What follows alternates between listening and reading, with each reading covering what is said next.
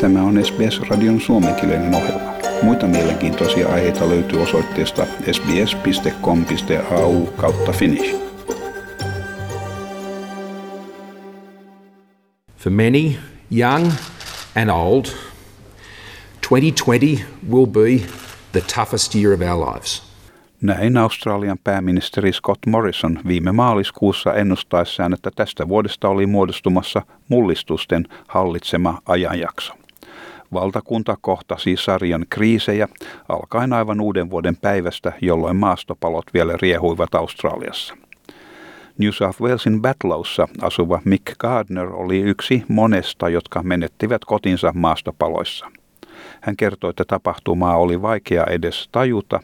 Pian palon jälkeen tehdyssä haastattelussa hän kertoi, miten hänellä oli ollut kaunis pikku koti, mikä hetkessä muuttui savuavaksi kasaksi. Sellaista ei voi korvata. It's pretty hard to comprehend that, you know, four days ago, five days ago, that was standing, beautiful little room. Now it's just a smouldering mess. Victorian Malakuutassa Australian puolustusvoimat evakuoi tuhansia ihmisiä meritse. Tässä pari paikalla olleista kuvaili kokemuksiaan. Sky was red one minute, then um, completely black the next minute, and then just so smoky you had to cover your mouth. For someone who's never experienced that stuff, very, very, very frightening. Yeah. Palokauden vihdoin päättyessä arviolta 18,6 miljoonan hehtaarin alue oli palannut ja yli 9000 rakennusta oli tuhoutunut. 34 henkilöä sai välittömästi surmansa paloissa, mukaan lukien useita vapaaehtoissammuttajia. Luonnonsuojelujärjestö Worldwide Fund for Nature arvioi, että vähintään kolme miljardia eläintä kärsi paloista. Ja paloja seurasi uusi kriisi. Tässä epätoivoista hamstrausta ostoskeskuksissa. Monelle meistä painui erityisesti mieleen WC-paperin ja kuivamuonan katoaminen kauppojen hyllyiltä, kun koronavirus saapui ulkomailta Australiaan. Ensimmäisestä tapauksesta raportoitiin tammikuun 25. päivänä. Maaliskuuhun mennessä ensimmäinen aalto oli todellisuutta ja hallitus ryhtyi ennennäkemättömiin toimiin muodostaen liittovaltion, osavaltioiden ja territorioiden johtajista koostuvan valtakunnallisen kabinetin. Liittovaltion hallitus sulki Australian rajat ulkomaisilta matkailijoilta maaliskuun 20. päivänä. Pian sen jälkeen Australiassa ryhdyttiin soveltamaan sosiaalisen välimatkan noudattamista ja annettiin ymmärtää, että se oli uusi normaali, mikä tulisi jatkumaan vuoden suurimman osan ajan. Väkijoukot kiellettiin, osavaltioiden rajat suljettiin, ravintolat sulkivat ovensa ja yritysten henkilökunta siirtyi tekemään etätyössä missä mahdollista. Australian kansa sai kuulla uusia suosituksia. Noudata virukseen liittyviä turvaohjeita ja pysy kotonasi. Tässä johtava lääkintäviranomainen Brendan Murphy perusteli Australian tiukkaa turvallisuusmenettelyä. These measures are really draconian. We know that, but if we're going to control community transmission, we have to stop the capacity of this virus from spreading. Tartunnat yleistyivät vanhusten hoivakodeissa vaarantaan yhteisömme kaikkein haavoittuvaisimmat jäsenet. New South Walesin terveydenhuoltoviranomaiset joutuivat noloon tilanteeseen, kun Ruby Princess risteilyaluksen matkustajat päästettiin maihin Sidnissä ilman minkäänlaisia terveystarkastuksia tai virustestejä. Tapausta seuraavina viikkoina risteilyalukseen voitiin suoraan liittää 663 covid-tapausta Australiassa ja ulkomailla, samoin kuin 28 henkilön kuolemat. Julkisesta huolestumisesta riippumatta monet käyrän tasoittamiseksi ja Australian terveydenhuollon ylikuormittamisen välttämiseksi onnistuivat. Kesäkuuhun mennessä koronatilastot eri puolilla Australiaa olivat laskeneet nolla lukemiin. Poikkeuksena oli Victorian osavaltio, missä uusi aalto oli puhjennut. Siellä hotellikaranteenijärjestelmässä, mitä pidettiin Australian ensimmäisenä puolustuslinjana virusta vastaan, ilmeni aukkoja, mitkä johtivat ryppäisiin Melbournen eri puolilla. Ja sitten heinäkuun neljäntenä päivänä yhdeksän suurta julkista asuntorakennusta asetettiin Australian tiukimpien poliisien valvomien ulkona liikkumiskieltojen alle asukkaiden testausohjelman ajaksi. Kahdeksan lapsen äiti Mary Ajueth asui rakennuksessa viiden lapsen kanssa. Heille tämä oli traumaattinen kokemus. Kahteen päivään heillä ei edes ollut ruokaa. Kukaan ei auttanut häntä ja hän ei voinut tehdä asialle yhtään mitään. For two days, we didn't have any food. When they called me, I was crying. I told them no one is helping me. I am home with my child and I can't do anything.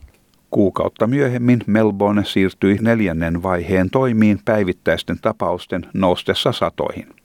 Asukkaita kiellettiin matkumasta viittä kilometriä kauemmaksi kodeistaan.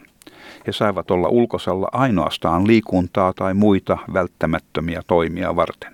Melbourne oli lähes täysin eristettynä muusta Victoriasta, ja pääministeri Daniel Andrews tuli tutuksi miljoonille katsojille antaessaan päivittäisen raportin uusista tapauksista ja kuolemista. These steps are the ones we have to take. These are the decisions I've made because anything short of this will not keep us safe. We need to come down on this hard.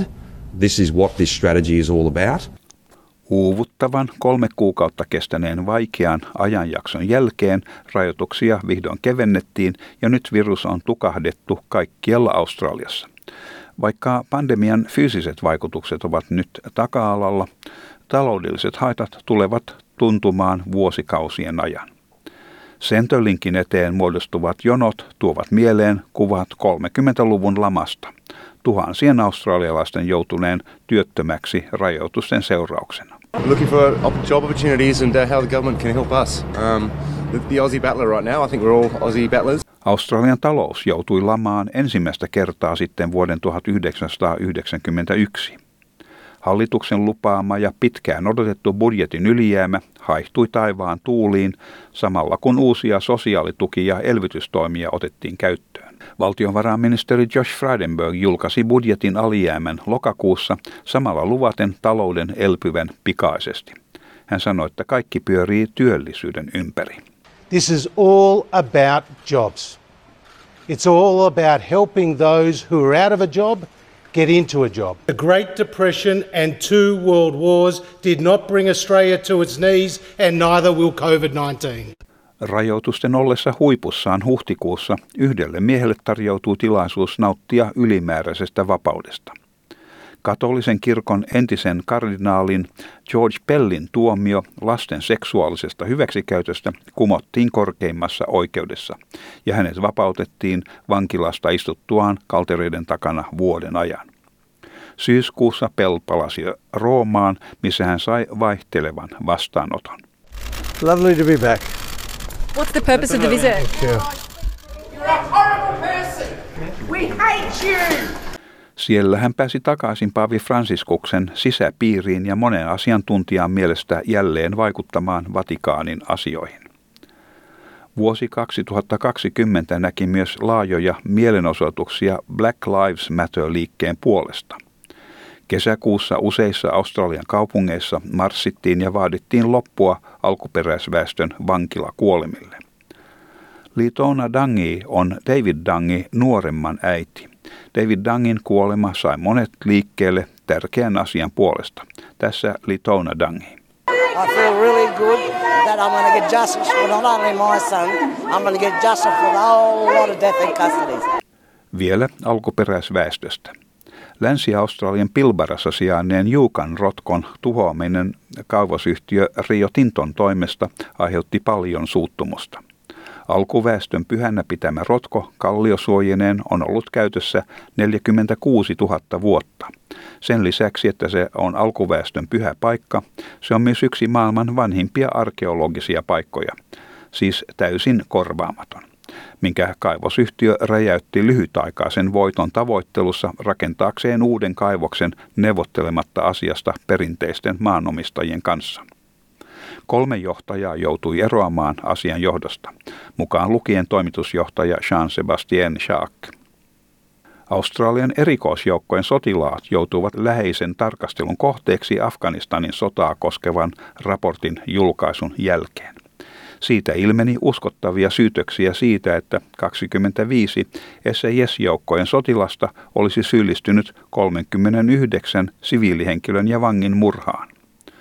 Raportin julkaisu johti SAS-joukkojen toisen eskadroonan hajottamiseen ja puolustuslaitoksen päällikön Angus Campbellin Afganistanin väestölle esittämään anteeksi pyyntöön. To the people of Afghanistan, on behalf of the Australian Defence Force, I sincerely and unreservedly apologise for any wrongdoing by Australian soldiers. Such alleged behaviour profoundly disrespected the trust placed in us by the Afghan people.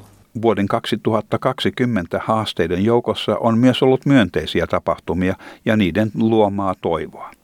Oltuaan 804 vuorokautta Iranissa kaltereiden takana syytettynä vakoilusta, akateemikko Kylie Moore Gilbert vapautettiin marraskuun lopulla. Hän kiitti ystävien ja kannattajiaan heidän jatkuvasta kampanjastaan hänen vapauttamiseksi. Joulukuussa iloittiin osavaltioiden rajojen avaamisesta ja matkailun uudelleen käynnistymisestä. Kuitenkin olemme aivan viime aikoina joutuneet uusien tartuntojen eteen, varsinkin Sidnin alueella, mutta voimme toivoa, että ne saadaan pian hallintaan viranomaisten puututtua asiaan aivan alkuvaiheessa, mikä mahdollistaa virusryppään pikaisen tukahduttamisen. Tämän jutun toimitti SBS-uutisten Navin Razik. Tykkää, jaa ja ota kantaa. Seuraa SBSn suomenkielistä ohjelmaa Facebookissa.